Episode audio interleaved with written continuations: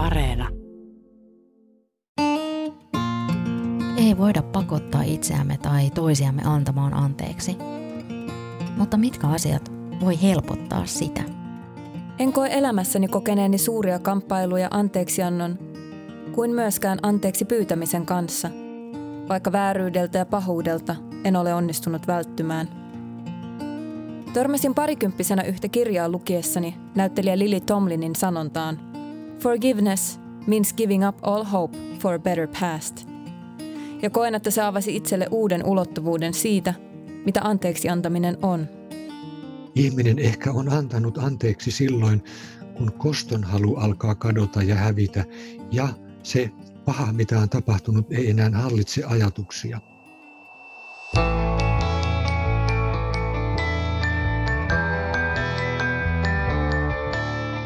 Kuuntelet havaintoja ihmisestä ohjelmaa ja minä olen Satu Kivelä. Elämän aikana on tilanteita, joissa meitä loukataan ja saatamme loukata muita ihan tahattomastikin.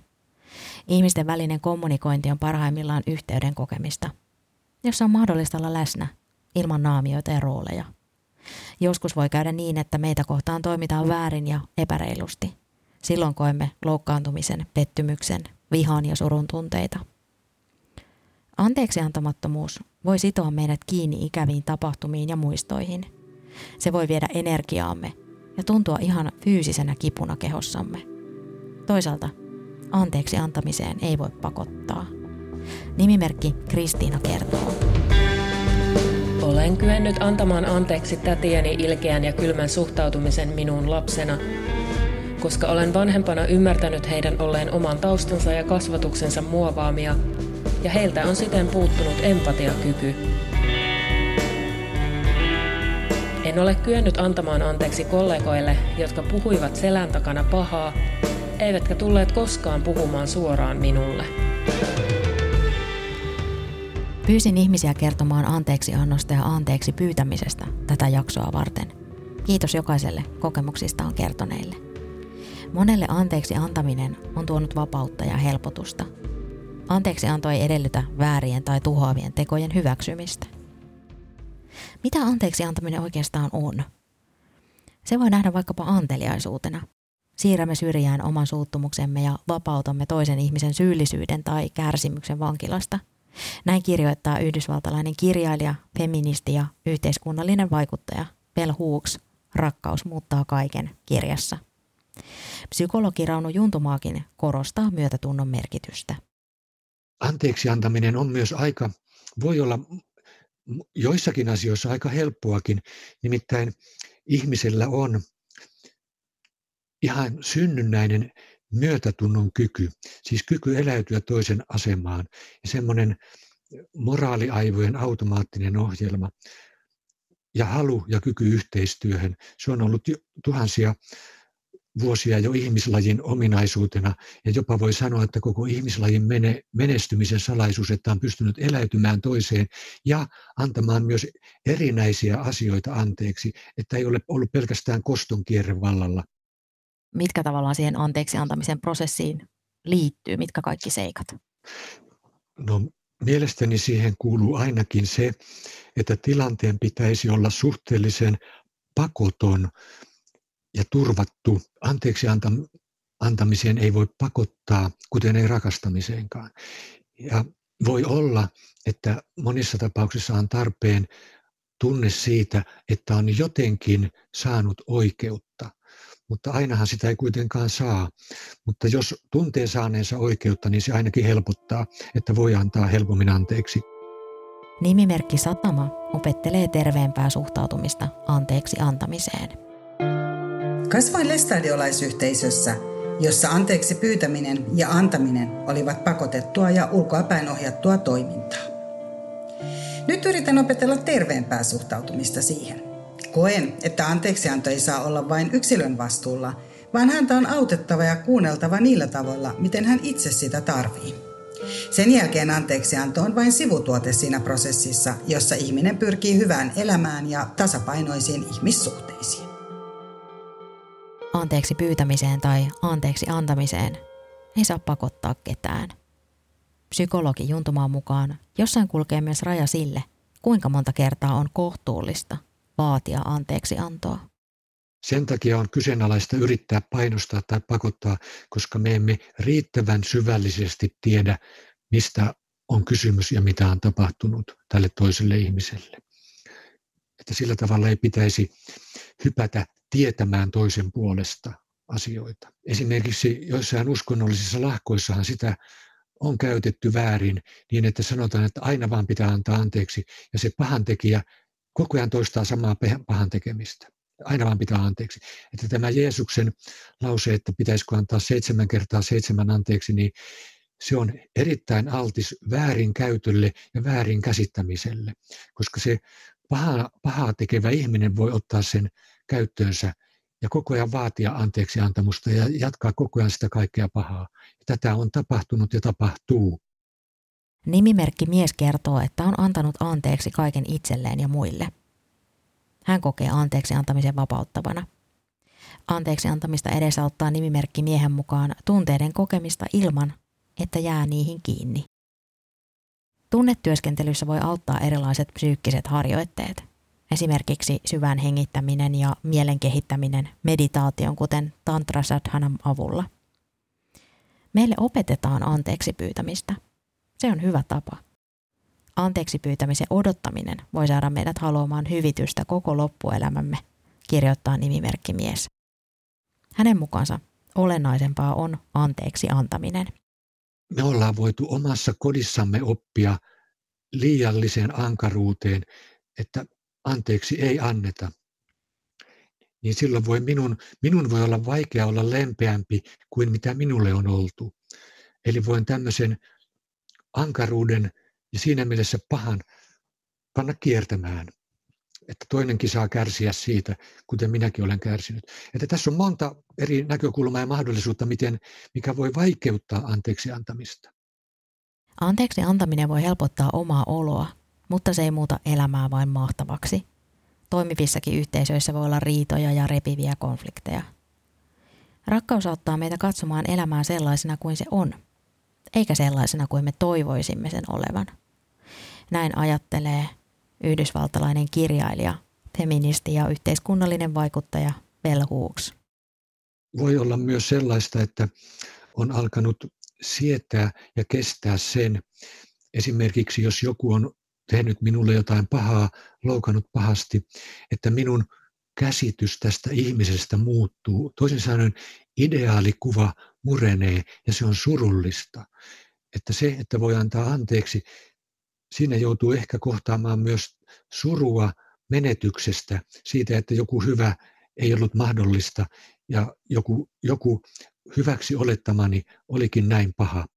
Tutkimusten mukaan anteeksi antaminen vähentää vihaisuutta, loukkaantumisen tunnetta, masennusta ja stressiä ja auttaa tuntemaan myönteisempiä tunteita, kuten vaikkapa toivoa, rauhaa, myötätuntoa ja itsevarmuutta. Eli kaikkea paljon mm. mukavampaa kuin sellainen mm. loukatuksi tulemisen tunne, mutta silti, silti se on kuitenkin, se voi olla hyvin, hyvin, hyvin semmoinen niin kuin vaikea, vaikea asia antaa anteeksi ja, ja, ja näin, niin, niin minkä takia äh, tavallaan me saatetaan jäädä kiinni sitten tähän tämmöisiin näihin tunteisiin, vaikka sitten, että jos me pystytään, pystytään niin kuin antamaan anteeksi, niin me saadaan siinä itsekin sitten hyvinvointia. Joo, ajattelisin, että mitä syvällisemmin ja monipuolisemmin ymmärtää sitä, mitä on tapahtunut, niin se voi vähentää vihaisuuden tunnetta ja raivata tietä mahdollisuudelle antaa anteeksi, vaikka ei siihen automaattisesti johda. Mutta on paljon seikkoja, jotka kyllä vaikeuttaa tai jotenkin estää sitä anteeksi antamisen mahdollisuutta. Ensinnäkin jo vaikkapa se, jos selvästi oikeus ei meinaa tapahtua ollenkaan, niin silloin ja tietenkin pakottaminen voi toimia päinvastoin kuin mihin sillä pyritään.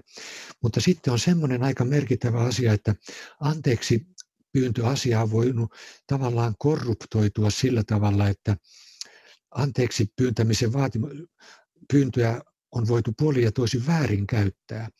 Voi pyytää anteeksi, no anteeksi, joka on pelkkää anteeksi antamisen tai pyytämisen näyttelemistä.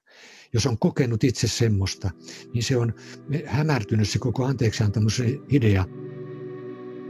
Nimimerkki Kristiinan tädit suhtautuivat hänen lapsena kylmästi ja ilkeästi. Kristiina on kyennyt antamaan sen anteeksi. Hän on aikuisena ymmärtänyt, että tätien käyttäytymiseen on vaikuttanut heidän taustansa ja kasvatuksensa, joka ei ole tukenut empatiakyvyn kehittymistä. Anteeksi antaminen tuo rauhan ja helpottaa kaunan jättämistä taakse ja koko asian unohtamista. Anteeksi antaminen on vaikeaa, kun ei ymmärrä syytä teolle ja kokee kärsineensä vääryyttä, epäoikeudenmukaisuutta. Aika ja etäisyys asiaan ja tapahtuneeseen helpottaa anteeksi antamista, ja tietysti jos asianomaisen kanssa saakin puhuttua asiasta ja tapahtuneelle löytyy syy tai selitys mietin sitä, sitä anteeksi antamisen prosessiluonteisuutta. Että ehkä joskus voi myös ehkä, riippuen tietysti ihmissuhteesta, missä se tilanne on, että onko se turvallinen ja onko mahdollista sanoa, mutta ehkä voi myös sanoa sen, että, että haluaisin antaa anteeksi, mutta huomaan, että en vielä kykene siihen, mutta aion tehdä työtä ja pohtia, että miten se onnistuu. En ole vielä valmis siihen, että tavallaan ehkä semmoinen rehellisyyskin. Tämmöinen rehellisyys voi joissain tilanteissa kyllä olla hyvä. Joo, se voi jollain tavalla hieman helpottaa molempia osapuolia, jos voi näin sanoa. Ja sitten todella, että ei yritä väkisin antaa anteeksi, jos ei kerran voi, jos ei ole sen aika. Mm. Ja jos tuntuu, että se saattaa olla joskus.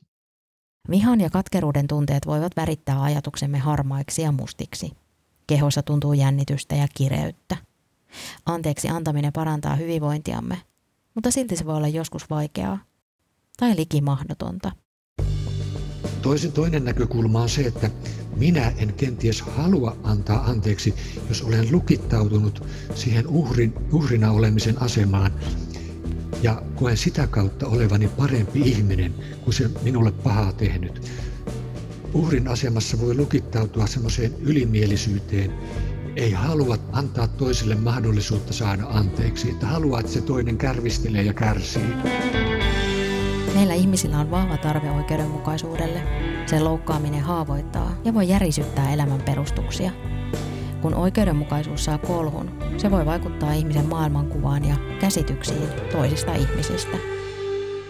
Se oikeudenmukaisuuden taju on myös erittäin vanha kyky tai ominaisuus ihmisellä, ihan ihmiskunnan aamuhämäristä saakka. Että semmoinen valmius anteeksiantoon on aika vahvasti olemassa, mutta, mutta eihän se silti aina ole mahdollista. Sinä ehkä pystyt, minäkin ehkä pystyn kuvittelemaan asioita, joita luultavasti en pystyisi antamaan anteeksi. Voit olla sellaistakin. Ja siksi en voi myöskään vaatia joltain toiselta, että sinun pitää. Mutta samalla en tiedä, tuntuuko samalta vaikkapa tosiaan 15 vuoden kuluttua että se on prosessi, jota ei pysty täysin etukäteen ennustamaan. Moni meistä on varmaan nähnyt julkisuudessa erilaisia anteeksi pyytämisen performansseja. Moni niistä liittyy sana jos. Se ei ole mikä tahansa sana, vaan itse asiassa vesittää koko anteeksi pyynnön. Anteeksi pyytäjä ikään kuin pyytää anteeksi vain muodon vuoksi, eikä oikeasti ymmärrä, millaista kärsimystä tai pahaa on toiselle ihmiselle tehnyt.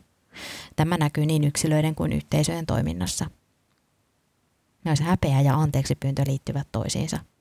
Poliittisessa retoriikassa suoran anteeksipyynnön sijaan kuulemme usein pahoittelua ja katumusta, kirjoittaa Sara Ahmed Tunteiden kulttuuripolitiikka-kirjassa. Minun nähdäkseni, jos ei kuulu anteeksi pyyntöön, se pitää olla aina kun. Että silloin, jos siihen laitetaan tämä jos, niin se on anteeksi pyytämisen näyttelemistä, ei anteeksi pyytämistä. Silloin ei oteta vakavasti, että se toinen on jotakin kärsinyt. Minä itse asiassa yritän väittää, että sinä olet aiheettomasti vä- ihan väärin kuvitellut ja kärsinyt, et, et sä oikeasti kärsinyt. Onko joku anteeksi antamisen tai anteeksi pyytämisen tilanne jäänyt sulla jotenkin, jotenkin merkityksellisenä, merkityksellisenä itsellesi mieleen elämän ajalta? No jos ei nyt mennä ihan omakohtaisiin kokemuksiin, niin muiden osalta kyllä. Minusta on muuan tunnettu julkisuuden henkilö, jota syytettiin, ja hän itse katsoi, että ei olisi syyllinen, mutta sitten hän kuitenkin pyysi anteeksi kun sanalla varustettuna. Et se oli minusta aika hieno tapahtuma, että hän ymmärsi, että toinen on kokenut näin ja antoi sille täyden, että ei mitenkään kiistänyt sitä, vaikka hän itse ei ollut näin sitä kokenut. Mutta silti saattoi sanoa, että pyydän anteeksi, kun näin tapahtui. Anteeksi voi pyytää monella eri tavalla.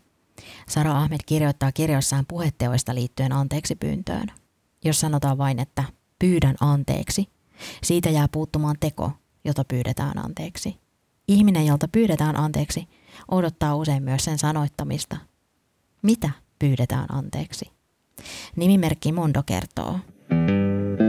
Meidän tulee kohdella kanssa ihmisiä arvostaen ja kunnioittain, samoin itseämme. Ikääntymisen myötä itsensä tuntee paremmin ja uskaltaa reilusti olla oma itsensä. Olen huono antamaan anteeksi. Harvemmin sitä anteeksi pyytäjä kuuleekaan, ehkä vahingossa tönäistessä toista. Minua loukataan vain kerran, voisi olla mottoni. Kohdelkaamme muita ihmisiä niin kuin haluaisimme itseämme kohdeltavan. Kun jokainen tekee, tekee niin kuin virheitä, niin sitten kun on itse saanut jonkun virheen, virheen anteeksi, mitä on pyytänyt anteeksi, niin sehän on, sehän on jotenkin hirvittävän helpottava ja, ja semmoinen jotenkin kevyt, kevyt niin kuin yhteys siitä syntyy silloin, kun se on niin kuin aitoa, molemminpuolisesti aitoa. Että siinä ollaan jotenkin semmoisen niin kuin ihmisyyden ytimessä. Kyllä. Silloin ihminen melko varmasti antaa anteeksi, jos toinen pyytää anteeksi ja se vaikuttaa todellakin vilpittömältä. Silloin harva pidättäytyy antamasta anteeksi, jos se anteeksi pyytäminen on ihan uskottavasti vilpitöntä. Tutkimusten mukaan iän myötä kyky antaa anteeksi kasvaa. Sekin tiedetään, että aikuiset antavat helpommin anteeksi kuin nuoret. Toisaalta on hyvä muistaa, että pelkkä ikä ei tietenkään määritä ihmisen kykyä antaa anteeksi, vaan siihen vaikuttavat monet muutkin seikat. Monelle meistä aika voi olla se merkityksellinen tekijä, joka auttaa meitä anteeksi antamisen prosessissa. Se, antaako joku anteeksi, voi tuntua jossain tilanteessa aivan mahdottomalta. Mutta 15 vuoden päästä se voi tuntua mahdolliselta ja me ei voida sitä ennustaa, miten, miten tulee tapahtumaan. Että se on prosessi, jota ei voi ulkopuolinen määrätä eikä hallita. Se on henkilökohtainen sisäinen prosessi, johon vaikuttaa myöskin luultavasti aika paljon se, miten se toinen osapuoli tapahtuu. Säilyykö hänellä täysin ylimielinen ja kaiken kiistävä asennoituminen vai ei. Anteeksianto voi auttaa yksittäistä ihmistä siirtymään eteenpäin. Päteekö sama yhteisöihin ja valtioihin? Tutkija Elasar Parkan on tutkinut ja käsitellyt anteeksipyynnön politiikkaa niin sanottuna uutena julkisena moraalina. Parkanin mukaan se määrittää sen, mitä sivistyneisyydellä tarkoitetaan kansainvälisessä politiikassa – Politiikan areenoilla on kasvanut halu myöntää historiallinen syyllisyys. Parkan pohtii, että voiko julkisen anteeksi pyynnön nähdä tekona, joka ikään kuin todistaa sen, että suurta yleisöä tai kansaa on painanut syyllisyystaakka. Mitä julkinen anteeksi pyyntö tekee tai todistaa? Anteeksi antamisessahan usein puhutaan myös siitä, että, että se ei tarkoita sitä, että hyväksyy vaikka siis sen vääryyden, jonka kohteeksi itse on joutunut tai, tai se on kohdistunut johonkin toiseen, eikä, eikä tarvitse hyväksyä sitä niin kuin tekoa, mutta aika monilla se sekoittuu siihen tai on vaikea. Sitä on aika vaikea kyllä niin kuin ilman tietoista työskentelyä niin kuin irrottaa siitä, siitä teosta.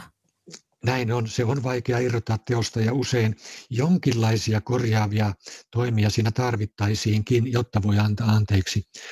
Mutta, aina, mutta kyllä voi olla mahdollista antaa anteeksi. Esimerkiksi, onko valtiojohtajat antaneet anteeksi viholliselle, joka on tappanut meidän sotilaita ja kansalaisia silloin, kun mennään entisen vihollisen kanssa puolin ja toisin sankarihaudoille.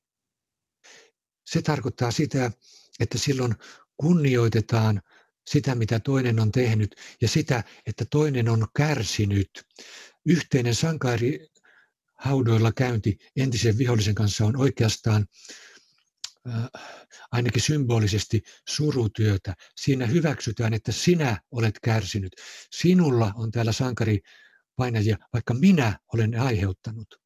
Ja toinen samoin, että siinä sillä tavalla annetaan anteeksi, että siedetään se paha, mikä on tapahtunut, vaikka varmaankaan emme hyväksy, että vihollinen on tappanut meidän kansalaisia, mutta silti se tulee tällä tavalla jotenkin siedetyksi ja jollain anteeksi antamisen ulottuvuudella käsitellyksi.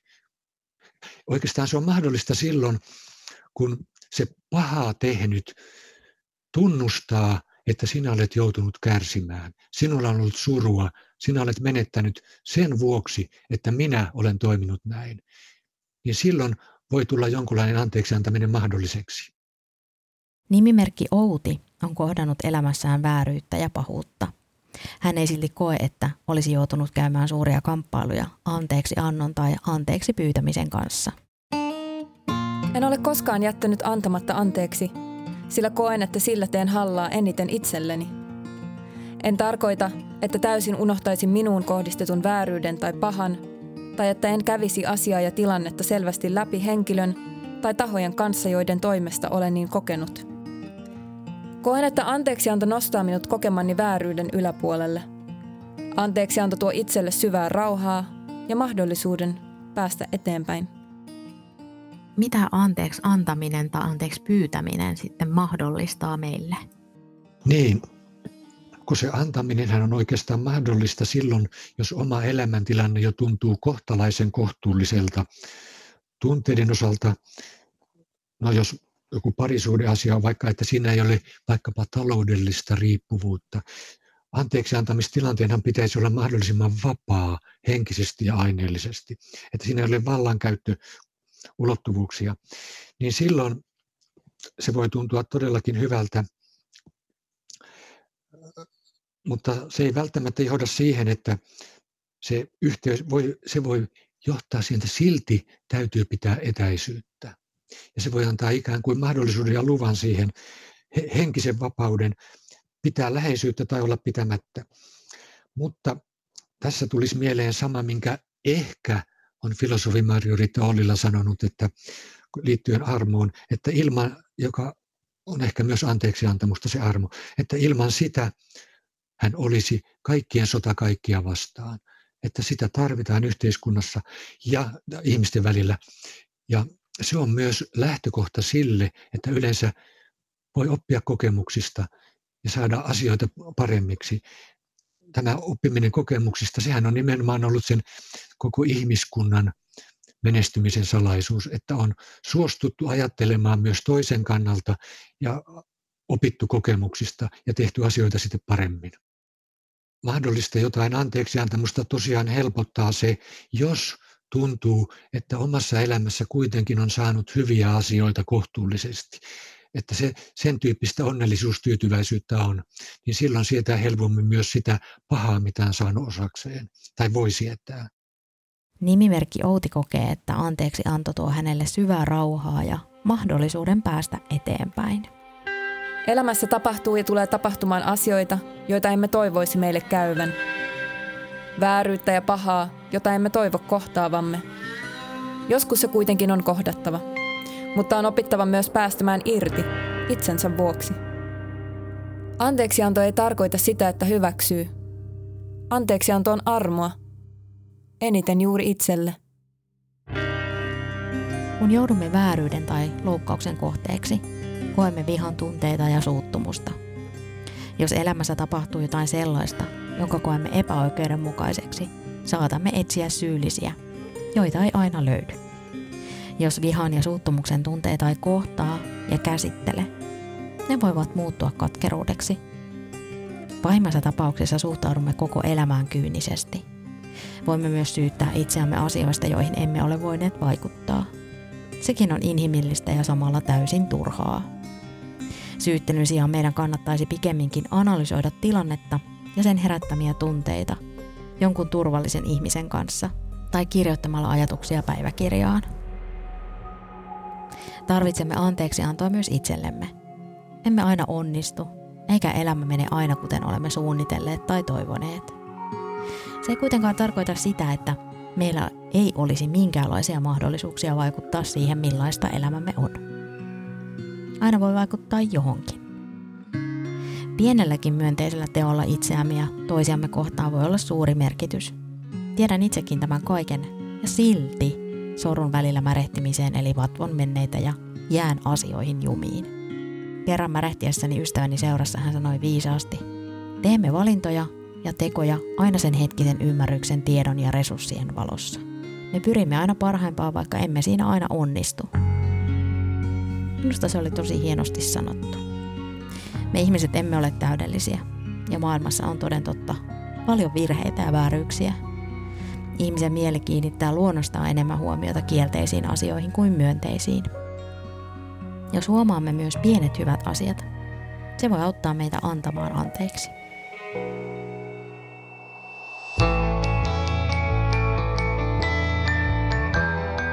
Kiitos, että kuuntelit.